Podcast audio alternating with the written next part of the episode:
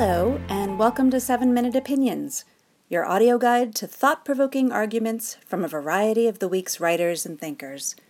I'm Starshine Rochelle, and today I'm calling for an end to corporate business speak. Action items. Incentivize. Deliverables. Core competency. Once upon a time, Sheryl Sandberg published Lean In. This snappily titled womanifesto aimed at leveling the corporate playing field. But now it's my turn. Ladies and gentlemen, I give you two other snappy words guaranteed to change the business world for the better. Shut up. No, really. Please, shut it. It's time to zip those runaway gab traps, you prattling project technicians, twaddling strategery administrators, and chief blarney officers. Metrics-driven, stakeholders, solution-oriented. The jargon of everyday business speak has become a dialect of dimwits, a patois of pretension. Pain points, key wins, incentivize, monetize, synergize. We're living in a Dilberty jungle. We're grasping lazily at and swinging monkey-like from overgrown verbal vines. We're plucking low-hanging, overripe idioms and juicing them for all they've got as the excessive syllables drip down our flapping chins. Thought leaders, white papers, visibility, granularity, scalability. The problem with empty catchphrases is they not only obscure your message, they expose you as a linguistic lemming with nothing valuable and nothing real to say. Ideate. Iterate. Integrate. Bravo to whomever first used over-rotate in a sentence, but a pox on those who keep spitting it back at the screen because they can't recall how to say, crap, we've gone too far. When did merchandise, whiteboard, and leverage become verbs?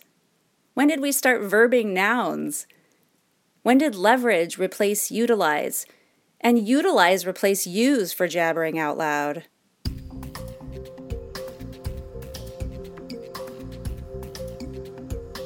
My brainy friend Nick, who lives to argue with me, calls this stuff business poetry.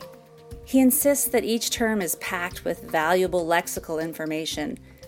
And I have colleagues, smart ones, who maintain that if it weren't for action items and deliverables, they'd have no idea what to do when they leave meetings. But I call hooey. I hate any sort of squawk that's fussy when it ought to be clear. I hate when that fussiness is perpetuated for the sole purpose of affirming group identity. It's phony inclusiveness, which makes users feel super special at first, but ultimately divides us all in silly and arbitrary ways. My friend Mott, a cunning linguist, reminds me that the academic world is guilty of insider language too. So's the real estate world, which favors words like optionality and orientate. Mott recently had a business meeting with a guy who claimed to have verticals. Like, personally, himself. As in, I have several verticals. What does that even mean? This is the opposite of communication. It shuts down meaningful dialogue altogether. I'm sure there are those who would be less critical, who blame the industry, not the person, who'd point out that these words are just abstract shorthand used to convey the many complexities of commerce. And true, it's not necessarily easy to think and speak clearly, and there can be consequences like being held accountable for what you so clearly said. But I'm sorry, this is exactly what peeves me most about bombastic business balderdash. I've dedicated my career to using language carefully, even painstakingly, to try and make the opaque transparent, to boil the bewildering and Byzantine down to the simple and straightforward.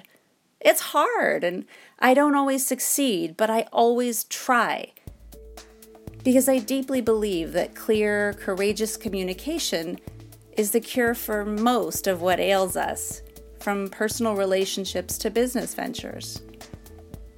And because while optimizing matrices, facilitating methodologies, and deploying high-level efficiencies may stun a crowd into momentary stupefaction, they don't amount to much if the emperor has no point. Raise up, drill down, circle back, drill down, raise up, drill down, circle back, drill down. And that does it for this week's episode of seven minute Opinions. Look out for new episodes every Tuesday on iTunes or wherever you get your podcasts. For more series, including seven minute Explainers and This Week I Learned, check out theweek.com slash podcasts. And if you like what you hear, subscribe, tell a friend, or leave a rating or a review on iTunes. I'm Starshine Rochelle, and thanks so much for listening.